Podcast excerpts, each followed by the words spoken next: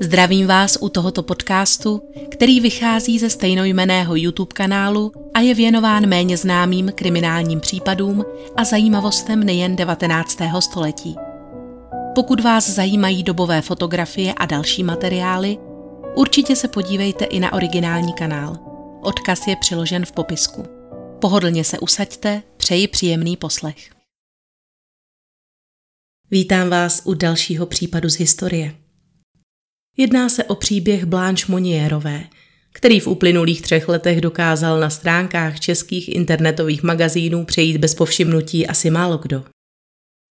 Osud ženy vězněné ve věži, která zde podobně jako pohádková locika marně čeká na svého prince, je stejně tragický jako neuvěřitelný. Dnes se na něj tedy podíváme z trochu jiného úhlu a ujasníme si také několik nepřesností, které tento případ již dlouhá léta provázejí. Odehrál se v Poitiers, městě ležícím přibližně 320 km od Paříže na řece Klan.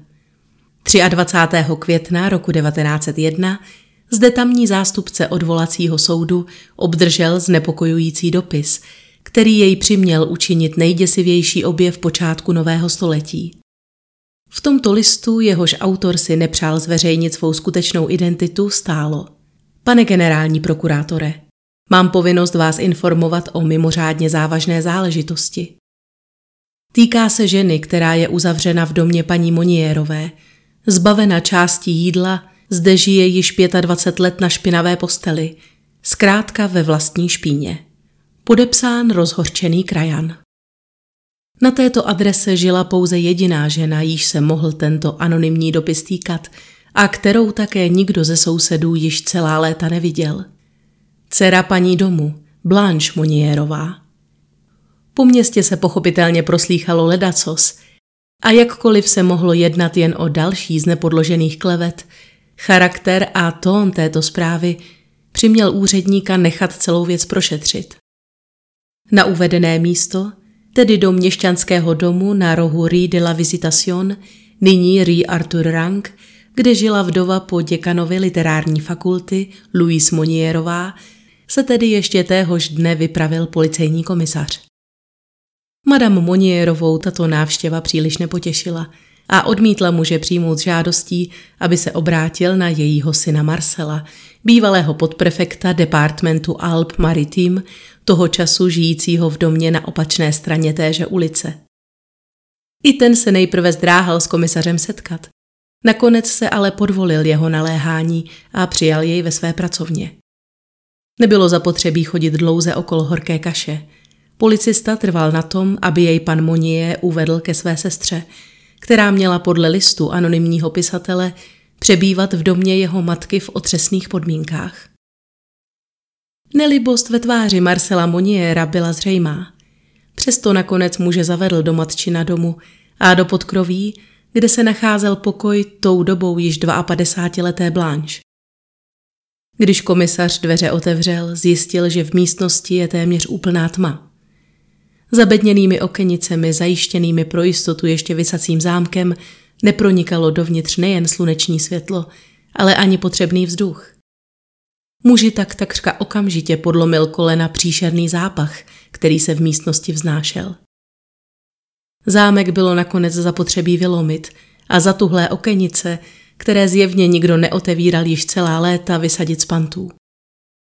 Ve světle dopadajícím sem nyní skrze zaprášené okenní tabulky se komisaři naskytl žalostný pohled. V rohu pokoje leželo improvizované lůžko, tvořené schnilým slamníkem. A na něm se pod lehkou špinavou přikrývkou krčila bytost, která již jen vzdáleně připomínala člověka. Nešťastná žena ze sebe vydávala pouze nesrozumitelné sténání. Byla úplně nahá a vyhublá na kost. Jak otřesený komisař později potvrdil, stehna té ženy nebyla širší než zápěstí běžného člověka. Paže byly podobny útlým hrdlům láhví a z konečků prstů, tenkých jako tušky, rostly přerostlé nehty připomínající drápy. Vlasy, které nikdo nestříhal ani nerozčesával, vytvořili tlustý jednolitý cop, připomínající zacuchané koňské žíně, v němž se hemžila všemožná havěť. Zoufalá žena ležela na krustě čehosi, co muž později popsal jako směs jejich vlastních výkalů, hníjících zbytků masa a chleba. Ve všem tomto nepořádku se pochopitelně výtečně dařilo červům a jinému hmyzu, který se uprostřed této všudy přítomné infekce volně rozmnožoval. Zápach byl tak intenzivní a nesnesitelný, že komisař musel vyšetřování přerušit v půli a místnost opustit. Anonymní pisatel měl tedy pravdu. A co bylo nejotřesnější, že zde měla Blanche žít vězněná v tomto marazmu již 4 století. Zprávy o hrůzném nálezu se rychle chytil celostátní tisk a všichni obyvatelé Francie si tak mohli na stránkách svých oblíbených novin přečíst šokující články s titulky hlásajícími skandál nebo také sekvestrantka z Poitiers. Týdeník Illustration neváhal zveřejnit ani fotografii této zubožené ženy, vážící pouhých 25 kg, pořízenou krátce po jejím převozu do nemocnice. Což jen přililo olej do ohně všeobecných vášní. Všichni si pokládali tutéž otázku, jak mohla matka něco takového dopustit a čím se vlastně nebohá Blanche provinila, že jí byl uložen tak krutý trest. Aféra Monnierových cloumala veřejným míněním. Přece jen se jednalo o významnou buržoazní rodinu ze starého provinčního města. Blanche Monnierová se v tomto domě narodila roku 1849 a společně se svým bratrem Marcelem zde také prožila relativně šťastné dětství. Otec Charles-Émile Monnier, narozen roku 1820 v Amiens, byl akademik tělem i duší, zcela oddaný svým učitelským povinnostem. Rovněž byl ale také laskavým a oddaným manželem a otcem.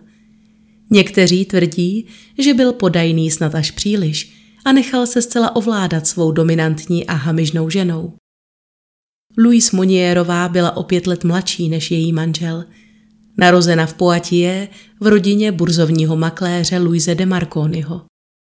Rodina to byla movitá a významná. Kromě několika měšťanských domů v Poitiers vlastnili též venkovskou usedlost, která později přešla do majetku paní Monierové. Dle svědectví, která o ní byla nashromážděna, se nevyznačovala příliš vysokou inteligencí. Měla sklony k hysterii a byla velmi často nervózní. Domácnost řídila železnou rukou, nikoliv však co se dodržování hygienických návyků týče. Ty byly v rodině údajně celkově značně zanedbávány a podle jedné ze služebných nebylo ničím neobvyklým, že paní Monnierová chodila dlouhodobě v jedněch nepraných šatech, které po určité době již velmi nepříjemně zapáchaly. To jen umocňoval fakt, že paní domu neobětovala příliš mnoho času ani osobní hygieně. Použijeme-li opět slova oné služebné, měla ve zvyku vyspávat každý den až do božího poledne a prakticky se nemila. Důvodem byla zčásti její vrozená šetrnost, než kvůli lakota, a částečně naprostá netečnost.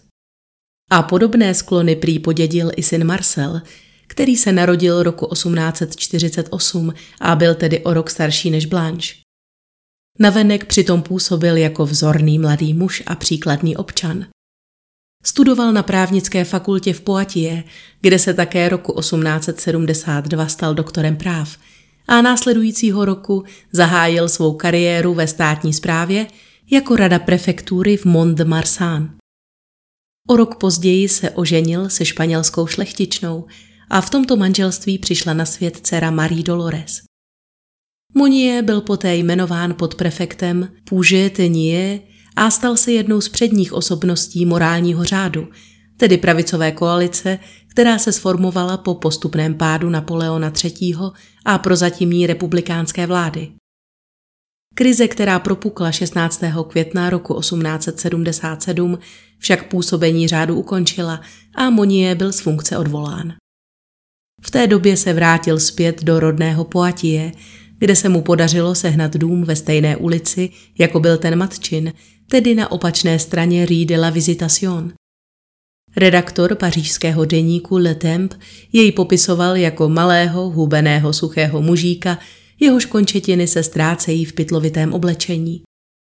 Má špičatou hlavu, na temeni docela lisou, kaštanový plnovous s hustými licousy, výrazné lícní kosti, ostrý profil s hákovitým nosem a lehce vyděšený pohled připomínající jakéhosi nočního ptáka náhle vytaženého na světlo.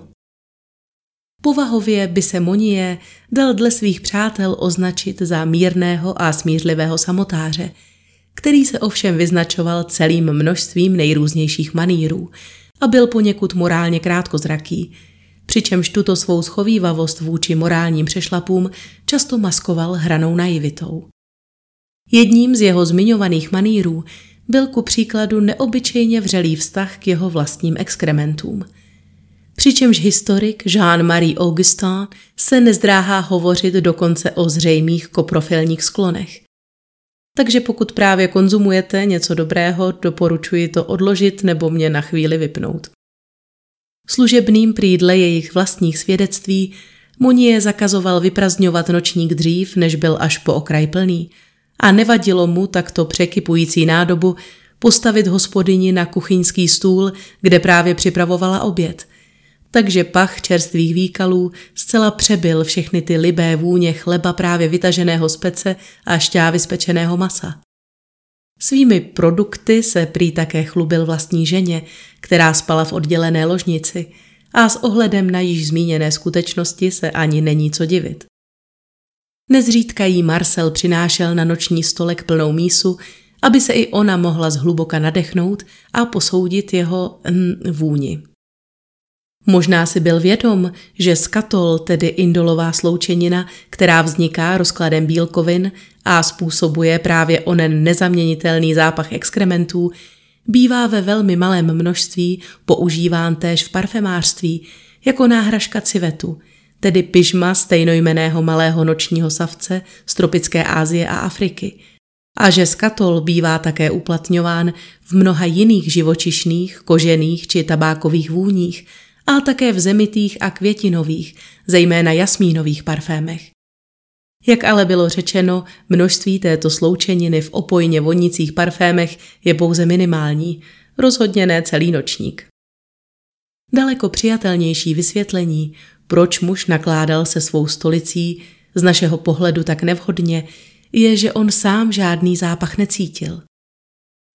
Svědek z prefektury Mont-de-Marsan, kde Marcel Monnier působil po mnoho let jako radní, tvrdil, že muž trpěl anosmii, tedy čichotupostí.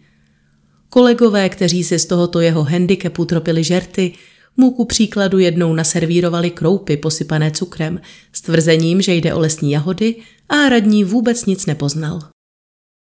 Irak Girden, ředitel Univerzity Paris-Sud-Diderot, který se dlouhodobě zabývá výzkumy v oblasti neurovědy, vysvětluje, že čichové vnímání není vrozené, ale získané. Dítě se učí oceňovat nebo znehodnocovat pachy. Jedná se o kulturní proces učení, který je úzce provázán s prostředím, v němž vyrůstá, a rodinným zázemím. V rodině s nedostatečnými hygienickými návyky se může snadno stát, že dítě začne tyto pachy pokládat za běžné či dokonce příjemné, nebo je přestane vnímat docela. To by též vysvětlovalo, proč příšerný zápach, který se šířil v Blanchině pokoji, nechával všechny rodinné příslušníky chladnými. Do roku 1876 přitom mladá žena žila docela běžným životem. Krátce studovala na křesťanském liceu a rozhodně neměla nouzi o nápadníky. O jejich vnějších půvabech se však můžeme jen dohadovat, a to i přesto, že na internetu kolují hned 2 fotografie, na nichž je údajně zachycena mladá Blanche. Když jsem se ale pokoušela dohledat jejich původní zdroj, stejně jako v mnoha jiných podobných případech jsem dospěla k tomu, že jde o fotografie 2 úplně jiných žen, které kdosi kdysi použil jako ilustrační ke svému článku o Blanche a od té doby se volně šíří v dalších textech a videích jako lavina, aniž by si jejich autoři ověřili, co vlastně sdílejí. První je pohlednice s portrétem neznámé mladé dívky s květinami, který byl dle značky pořízen v jednom z předních rakouských fotoateliérů kolem roku 1914, tedy dlouho poté, co byla Blanche vysvobozena ze svého vězení. Další fotografie zase zachycuje mladou herečku Maud Filiovou v roli Rosamundy Cliffordové, milenky krále Jindřicha II. Anglického. V otázce toho, jak skutečně vypadala Blanche Monnierová předtím, než se její život tak drasticky změnil, jsme tedy odkázáni pouze na vlastní fantazii. A zcela jednoznačné nejsou ani okolnosti, za nichž byla mladá žena tak náhle uzamčena v malém pokoji se zabedněnými okny a kde měla strávit dalších 25 let. Spis týkající se tohoto případu totiž před více než 100 lety zmizel z ministerského archivu a zdrojů, z nichž můžeme vycházet, tedy není mnoho. Interpretace, s níž se setkáváme nejčastěji, vychází z knihy, jejíž název by se dal přeložit jako Vězeňkyně z Poitiers, z pera francouzského prozaika a dramatika Andrého Gida.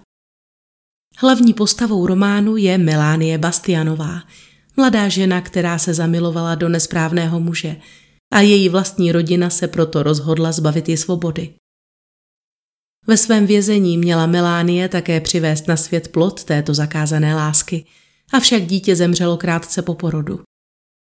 Žid se nijak netajil tím, že vycházel právě z osudů rodiny Monierových, přičemž se odvolával na množství rekontextualizovaných faktografických údajů, svědectví a výňatků ze soudních jednání. Dodal také, že si neklade za cíl vyřešit záhadu obestírající tento případ, ale poskytnout čtenáři ucelený obraz rodinných příslušníků v kontextu jejich třídního zařazení. Ačkoliv se rodina Židových rovněž řadila k příslušníkům provinční buržoazie, sám autor se v tomto díle dostává se svými soukmenovci do přímého rozporu a toto prostředí ostře kritizuje. Někteří tvrdí, že právě jeho snaha zúčtovat a zcela se distancovat od svého původu způsobila, že Žid vykreslil rodinu Monierových v daleko horším světle, než tomu bylo ve skutečnosti, a v mnoha ohledech popustil uzdu své fantazii na základě silně bulvarizovaných článků v Journal de la Vigne. Tato verze tedy říká, že na počátku celé tragédie stála zakázaná láska. Blanche, dívka z vážené konzervativní měšťanské rodiny, byla proslulá svými půvaby. Přestože se muži předháněli, aby si získali její přízeň, jejímu srdci byl nejdražší o mnoho let starší advokát, který nejenže neoplýval příliš velkým majetkem, ale navíc byl konzervativec a protestant. Přesvědčená katolička a zapálená royalistka Louise Monnierová hrubě nesouhlasila s dceřiným výběrem. Prvorozený Marcel se oženil se šlechtičnou a matka si tak pochopitelně představovala podobně situovanou partii i pro svou dceru. Uzamkla proto Blanche do malého pokojíku v podkroví se zabedněnými okny, aby zde dívka přišla k rozumu. Ta zprvu matčině vůli statečně vzdorovala. Pobyt v malé tmavé místnosti bez jídla a vody však její odpor postupně otupil. Nikdy však neodpřísáhla to, co si její matka přála slyšet ze všeho nejvíc, totiž, že se své jediné pravé lásky trvale zříká. Tímto krokem se tak měla odsoudit k zajetí na neuvěřitelných 25 let. Během nichž byla týrána hlady a ponechána na pospas svému osudu. Zde, v temné místnosti, marně čekala jako princezna zavřená ve věži na svého prince, zatímco pomalu, ale jistě přicházela o rozum. Monierovi měli mezitím pokračovat ve svém každodenním životě a předstírat před zvědavými sousedy, že mladá žena zmizela a rodina truchlí nad jejím odchodem. Roku 1882 zemřel Blanchin otec a o 3 roky později též muž jejího srdce, kvůli němuž byla do tohoto vězení uvržena. Bratr Marcel tou dobou již dávno působil mimo Poitiers, nacházela se tedy takřka výhradně pod kuratelou své barbarské matky. Proč tedy paní Monierová dceru nepropustila, když předmět jejich obav, tedy nevítaný ženich, byl již po smrti a nemohl Blanchinu pověst nijak ohrozit? Společnost má jasno. Matka byla zkrátka tyranka. Ďábel v lidské podobě, jehož těšilo svou dceru mučit hlady. Někteří lidé se pro změnu domnívali, že skutečným důvodem nebyla láska, ale peníze. Monierovi byli velmi zámožní. Kromě domu v Poitiers vlastnili usedlost na venkově a několik dalších nemovitostí, které pronajímali. Spekulovalo se, že matka se synem zosnovali spiknutí, aby Blanche připravili o majetek, který jí odkázal otec. Pravdou ovšem bylo, že sama paní Monierová nepřišla zkrátka a roku 1901 činila částka na jejím bankovním účtu 300 000 franků. A co je ještě překvapivější, ve své závěti odkázala většinu těchto peněz právě Blanche na bratrův úkor. Tato skutečnost vnášela do celého případu jen další otazníky. Co se tedy v domě Monierových skutečně stalo? A pokud docházelo k týrání, jak je možné, že taková muka trvala 1/4 století, aniž by proti takové zvůli někdo zakročil? Krátce poté, co vyšel nález na Rue de la Visitation najevo, tedy 24. května, došlo na velké zatýkání a Louise Monierová i její syn byli odvedeni v poutech. Dobří lidé města Poitiers, vyburcovaní články v ranním tisku, se již stihli shromáždit u domu a dávali nemilosrdně průchod svému hněvu a pohrdání. Paní Monierová byla celým tím rozruchem a davy v ulicích, které jí spílaly do trýznitelek, zaskočena a nechápala, proč vzbuzuje případ její dcery takové vášně. Několikrát dokonce vykřikla vstříc zuřivým spoluobčanům: "To je ale povyku pro nic." Bylo jasné, že si není ani v nejmenším vědoma, že by se dopustila něčeho protizákonného. Marcel naproti tomu zaujal odmítavý postoj. Prohlásil, že se zajetím své sestry ani se zacházením, jemuž byla podrobována, nemá nic společného a vždy jednal pouze na příkaz své matky. Teprve až dlouhý a vyčerpávající policejní výslech, během nější byla kladena celá řada otázek týkajících se péče o Blanche, přiměl paní Monierovou pochopit, do jaké lapálie se to dostala a jaké sankce jí hrozí. Poté, co se vrátila do své cely, upadla do hlubokých depresí a její psychický stav se brzy odrazil i na jejím již tak dost podlomeném zdraví. V uplynulých letech se potýkala s vážnou srdeční chorobou a po 2 týdnech se její stav zhoršil natolik, že musel být do cely přivolán lékař. Doktor Jablonský však pouze zkonstatoval, že zadržené ženě již není pomoci, protože jí selhává srdce. 7. června tedy ve vazbě paní Monierová naposledy vydechla a obvinění tak bylo od tohoto okamžiku směřováno pouze vůči jejímu synovi a bratrovi vězněné. Soudní proces s Marcelem Monierem, který byl stíhán za spoluúčast na únosu své sestry a násilí na ní páchaném, započal 7. října téhož roku a bezpečně se jednalo o jeden z nejsledovanějších procesů celé Francie té doby. Na svědeckou lavici usedla celá řada lidí, kteří v průběhu let pracovali v domě Monierových. Hovořili otevřeně o Blanchině stavu, čistotě jejího pokoje i její schopnosti pohybovat se po domě. Tyto výpovědi postupně vytvořily obraz zcela odlišný od toho, který prezentovala média a o čem se hovořilo v ulicích. Intenzita, s níž vycházely novinové články věnované tomuto případu, však nepolevovala a na základě těchto nových svědectví se společnost rozdělila na 2 nesmiřitelné tábory. Republikány na straně jedné, kteří v zajetí Blanche Monierové spatřovali především mravní zkaženost royalistické buržoazie a každý den protestovali před soudní budovou za odsouzení Marcela Moniera. A royalisty, kteří neochvějně bránili rodinu tvrzením, že se snažila Blanche pouze chránit. Tento názor také zastávala většina bývalých zaměstnanců Monierových a byl to také argument, jímž se hájil sám obžalovaný. Prohlásil, že izolace jeho sestry byla nutná, neb se u ní začaly projevovat příznaky duševní choroby, které se stále zhoršovaly. Ačkoliv sám nesouhlasil s tím, aby zůstávala v domácí péči a rodičům navrhoval sestřino umístění do ústavu, otec tuto možnost rezolutně odmítal a o takovém řešení nechtěla nic slyšet ani matka.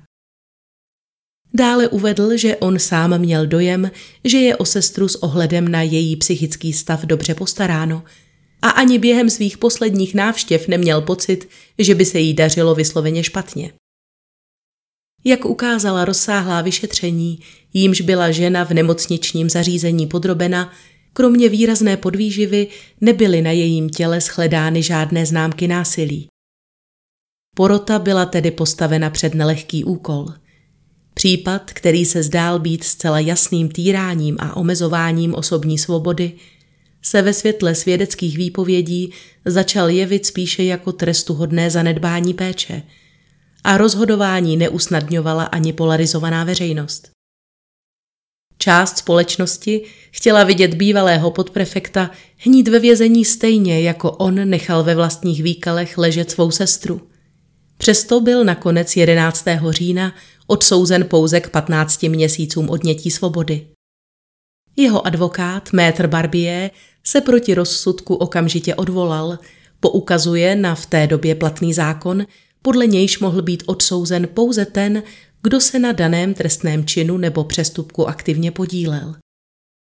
Tehdejší francouzský trestní zákoník neznal pojem spáchání trestného činu z nedbalosti a tolerování nezákonného jednání tak nebylo možno kvalifikovat ani jako trestný čin, ani jako přestupek. Pan Barbier tedy apeloval na to, že nedošlo-li k násilnému jednání, nelze věc kvalifikovat jako násilný trestný čin, za nějž byl jeho mandant odsouzen. Trestní senát odvolacího soudu v Poitiers uznal tuto námitku a rozsudkem ze dne 20. listopadu zprostil Marcela Monniera viny. Tento verdikt měl pochopitelně za následek bouřlivé reakce ze strany veřejnosti, tedy té skupiny, která prosazovala jeho odsouzení. Během 2 týdnů ale tato první vlna rozhořčení opadla a mediální rozruch utichl. Na ulici Rue de la Visitation se vše zdánlivě vrátilo do starých kolejí. Dokud roku 1930 nerozdmíchal zájem o tento případ znovu André Gide.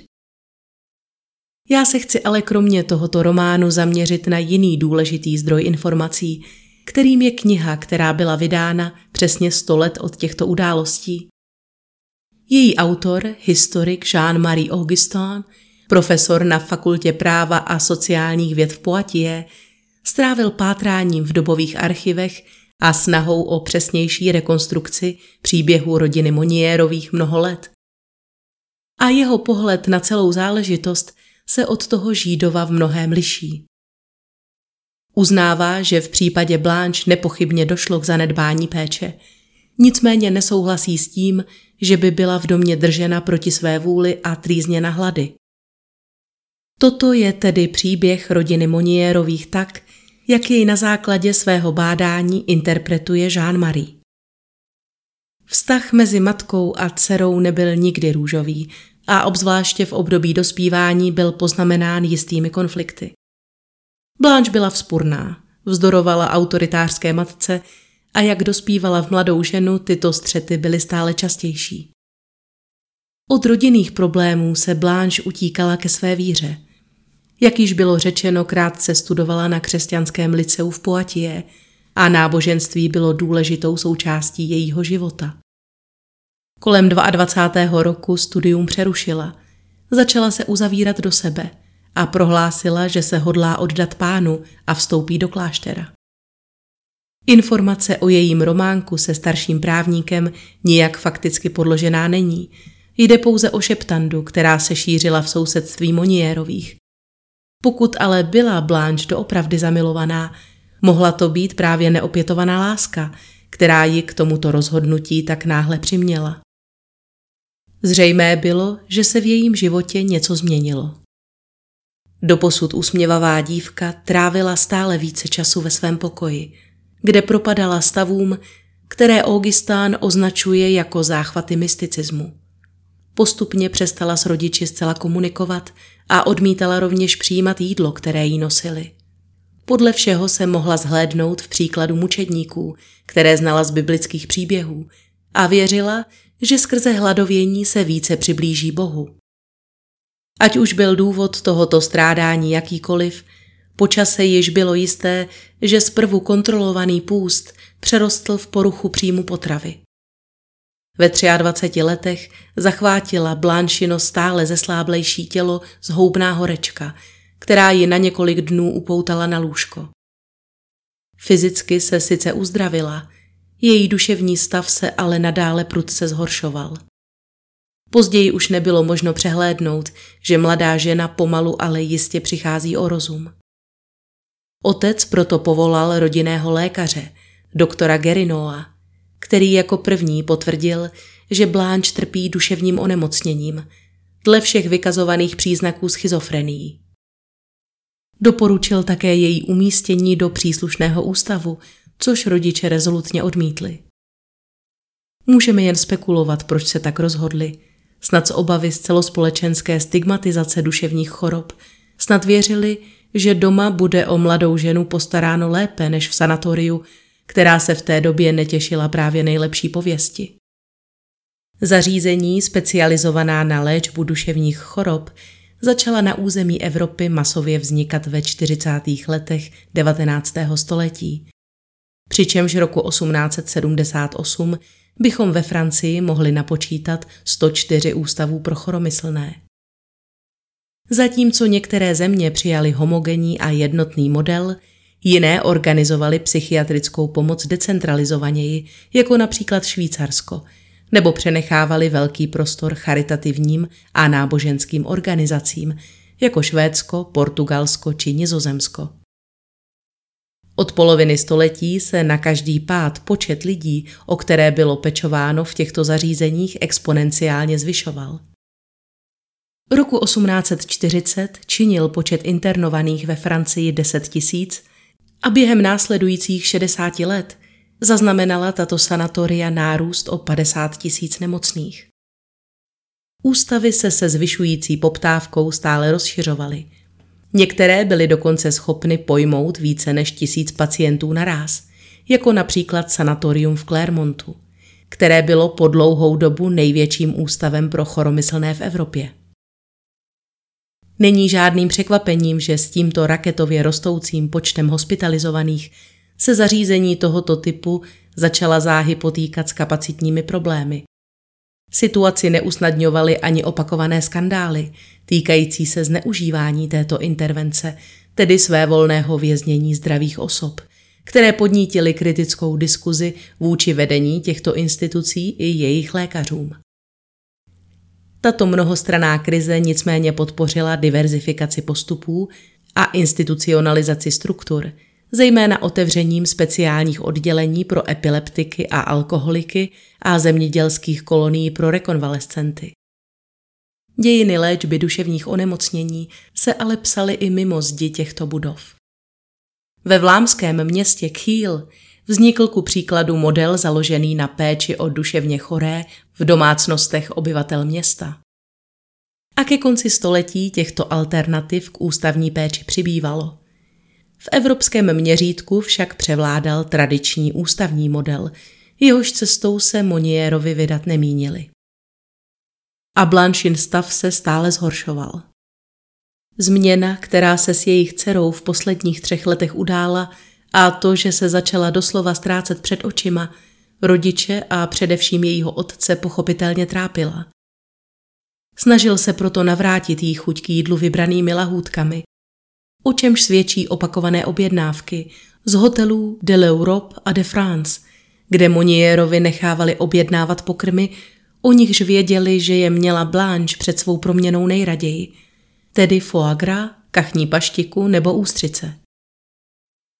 Zkažené zbytky jedné ústřice byly ostatně také nalezeny na její matraci, mezi ostatními hníjícími kousky masa a chleba. Pokud by rodina Blanche skutečně týrala hlady, jak jsou někteří lidé dodnes přesvědčení, stěží by ji hýčkala masem. Fakt, že žena nechávala zbytky těchto pokrmů bez povšimnutí hnít kolem sebe, svědčí spíše o tom, že jídlo, které jí bylo přinášeno, zkrátka z větší části odmítala. Stravování ale nebylo jediným problémem. Postupem času na sobě Blanche přestala snášet také oblečení a nejraději chodila podobně nahá. Jak v té době uvedl i magazín Le Petit Parisien, často se rovněž takto obnažená procházela u otevřeného okna. Vzhledem k tomu, že hned naproti domu Monnierových byla ubytovna, v níž toho času přebývali poatierští vojáci, naskýtal se mladým mužům každý večer zajímavý pohled. Rodiče se také obávali, že by žena mohla ve slabé chvíli z okna vyskočit.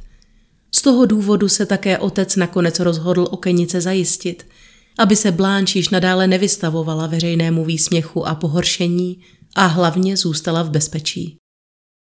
Jak vypověděli Monnierovic zaměstnanci, žena ze sebe běžně strhávala oblečení, vyprazdňovala se do něj, nedovolila, aby se někdo dotýkal jejího těla nebo vlasů a ve vzteku ničila vše, co jí přišlo pod ruku. Co týden byl tak do domu povoláván truhlář, aby opravil nějaký kus nábytku nebo dveře, které Blanche v záchvatu hněvu poškodila. Postupem času také musely být z místnosti veškeré věci odstraněny, aby si mladá žena nemohla ublížit, a místo postele jí tak nakonec zůstal jen slamník. Psal se rok 1882. 31letá Blanche již více než 6 let neopustila rodný dům a rodiče se pokoušeli zvládat péči o ni za občasného přispění doktora Gerinoa sami. Přestože se uvádí, že byla po celou tu dobu vězněna ve svém malém podkrovním pokoji a nikdy jej neopouštěla, pravda je, že dokud nebyla ještě příliš zesláblá pod výživou, pohybovala se podobně zcela volně, tedy pokud právě chtěla. Toho roku však zemřel nejen lékař, který ji měl dosud v péči, ale i Blanchin otec. Tehdy Marcel znovu připomněl matce původní lékařův návrh, aby byla Blanche umístěna do ústavu pro choromyslné, kde si s jejími potížemi jistě poradí lépe. O tom ale matka i nadále nechtěla ani slyšet. Slíbila manželovi, že se o Blanche postará v rodinném kruhu, dokud to jen bude možné. Utajení této nepříjemnosti před širokou veřejností bylo pochopitelně též žádoucí. V té době se veškeré rodinné problémy řešily v soukromí, pečlivě ukryté před zraky všetečných klevetivých sousedů. O tom, že se dcera z prominentní rodiny pomátla na rozumu, nemuselo vědět celé Poitiers. O jejím nestandardním chování, kdy se objevovala za oknem tak, jak ji Pán Bůh stvořil, si už ostatně cvrlikali i vrabci na střeše. A zaměstnanci rovněž nedrželi jazyk za zuby. Nebylo zapotřebí vystavovat rodinu dalšímu ponížení. Paní Monnierová byla rovněž přesvědčena, že by Blanche bez ohledu na svou sníženou příčetnost s touto změnou nesouhlasila. Žena tedy měla i nadále zůstat v domácí péči. Ještě téhož roku byl proto do funkce rodinného lékaře povolán doktor Šedeverň, který měl Blanchin případ po zesnulém lékaři převzít a stejně jako jeho předchůdce i on dospěl k závěru, že pacientka je nevyléčitelně šílená. Jean-Marie Augustin je tedy přesvědčen, že ač byla paní Monnierová přísná a v mnoha ohledech nesnesitelná žena s komplikovanou povahou, svou dceru měla i navzdory někdejším třenicím ráda a nikdy by ji úmyslně netýrala. Sama ale brzy přestala péči o dospělou ženu, která byla již natolik zesláblá, že ani nedokázala vstát ze slamníku zvládat. A stárnoucí paní Monnierová se tedy nakonec vzdala větší části tohoto břemene ve prospěch najatých ošetřovatelek. Jednou z žen, která se o Blanche starala téměř 20 let, byla Marie Poinetová, postarší vdova po Pierru Ange Fazim, která se ukázala být tou nejpovolanější osobou. Její trpělivý a laskavý přístup dokázal rozčilenou pacientku uklidnit i v těch nejvypjatějších chvílích a vědomí, že je její dcera v dobrých rukou, uklidňovalo i madame Monnierovou. Jak před soudem odpřísáhlo několik předvolaných svědků, po dobu, kdy se o Blanche starala Marie, byla pacientka vždy umytá a její pokoj čistý. Roku 1896 však paní Poinetová zemřela a doktor Šedeverň, který nedlouho poté Blanche navštívil, ve své výpovědi uvedl, že 47letá pacientka byla s ohledem na svůj duševní stav a podvýživu způsobenou odmítáním potravy relativně v pořádku a nic nenaznačovalo zanedbání péče. To bylo také naposledy, kdy byla Blanche odborně vyšetřena.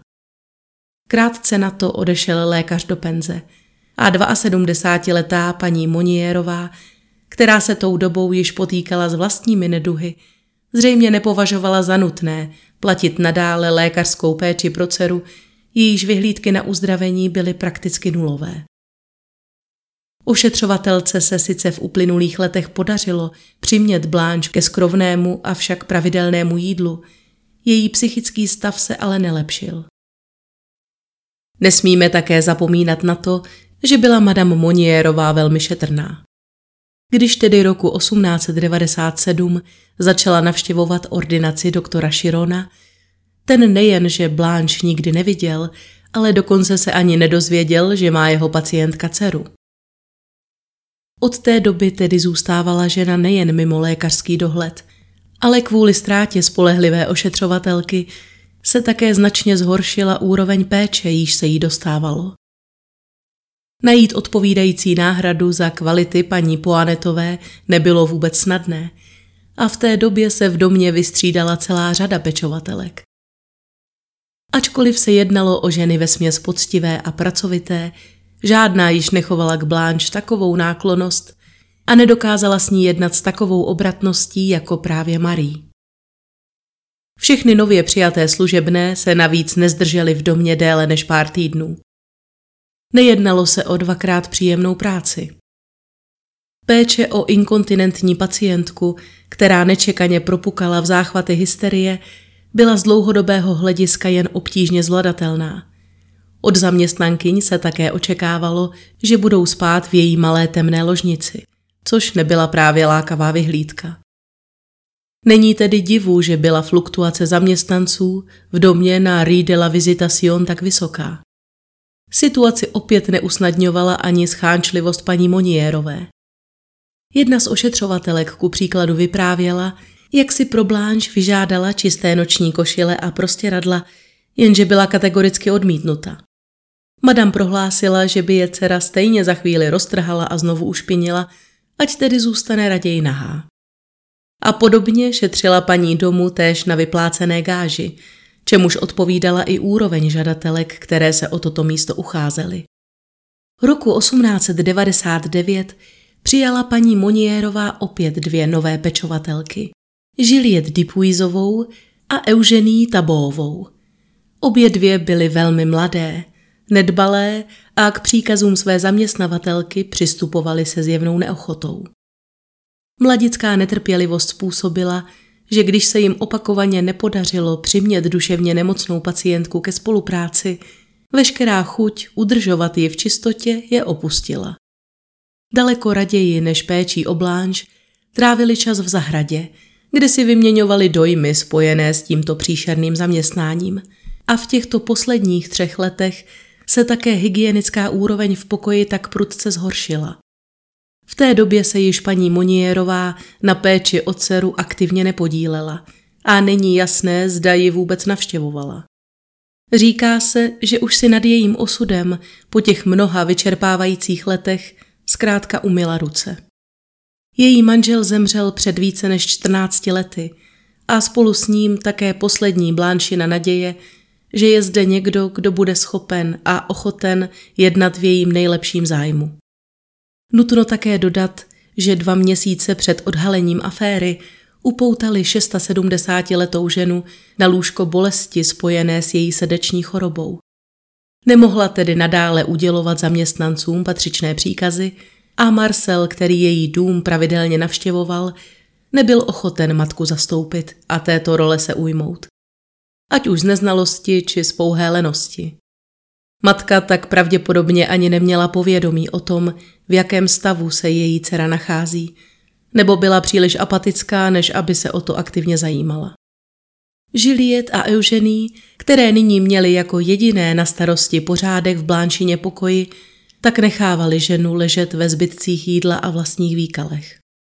Dobře věděli, že objekt jejich péče prakticky nevnímá, a značně otupělí jsou za ta léta i ostatní členové domácnosti.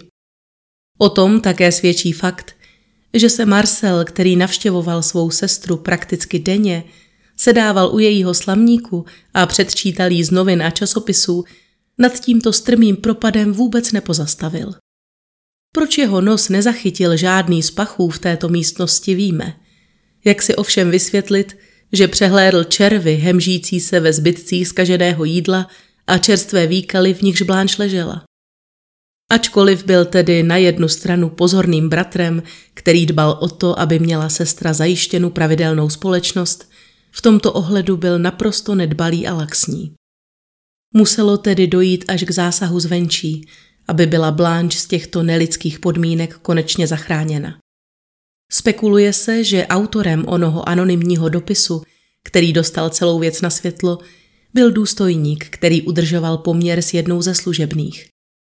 Měl tedy dobrý přehled o tom, co se v domě děje, a zželelo se mu ženy, která zde posledních několik týdnů ležela již zcela bez povšimnutí, za přítomnosti svého nevidoucího bratra. Pravděpodobné ale je, že o Blanchině stavu dávno věděli i další lidé v sousedství. Každý, kdo prošel domem Monnierových, ať už jako sluha, ošetřovatelka nebo poslíček, rád přidal k dobru historku o šílené Blanche. Bylo tedy jen otázkou času, kdy na neutěšené prostředí, v němž 52letá žena žije, někdo upozorní. Blanche, která byla hospitalizována v nemocnici Hotel Dieux, se zprvu jen s obtížemi zžívala s novým prostředím a především ostrým slunečním světlem, na které nebyla zvyklá. Křičela hrůzou, snažila se bojovat se svými ošetřovateli a nechápala, co se děje. Zpočátku také nesrozumitelně žadonila, aby se mohla vrátit zpět do své milé malé jeskyňky, kterou měla tak ráda. Po pár dnech si ale začala zvykat na nový pokoj. Okno do zahrady, jímž dovnitř pronikaly teplé sluneční paprsky i vlídný personál. Agresivita jí díky medikaci začala pomalu, ale jistě opouštět a nechala si ostříhat i dlouhý slepenec černých vlasů, které již nebylo možné rozčesat.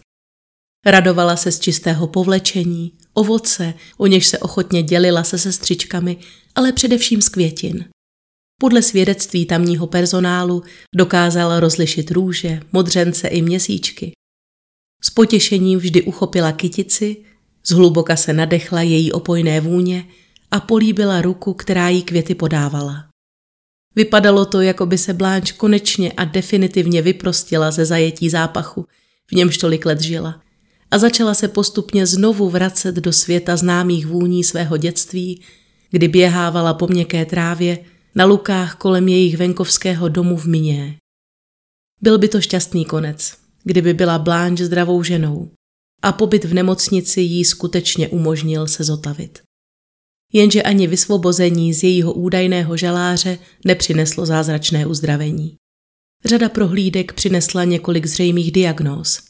Rozvinutou schizofrenii, mentální anorexii, sklony k exhibicionismu a koprofílii. Na základě těchto zjištění byla žena přijata do psychiatrické léčebny v Bloa. Ačkoliv se její fyzický stav v nemocnici poněkud zlepšil, začala více jíst a trochu přibrala na váze, v ústavu se její potíže opět přihlásily o slovo. Trápila se dalších 12 let, než roku 1913 ve svých 64 letech zemřela. Zajímavou shodou okolností je, že téhož roku zesnul i její bratr, který mezitím prodal nemovitosti zděděné po matce a odstěhoval se na pobřeží. V listopadu roku 2018 odvysílala televizní stanice France 3 dokument věnovaný Blanchinu příběhu a nedlouho poté bylo uspořádáno zasedání tzv. Kulatého stolu, tedy veřejná diskuze, jejímž hlavním tématem bylo, jak by byl tento případ posuzován z hlediska dnešního lékařství a trestního práva.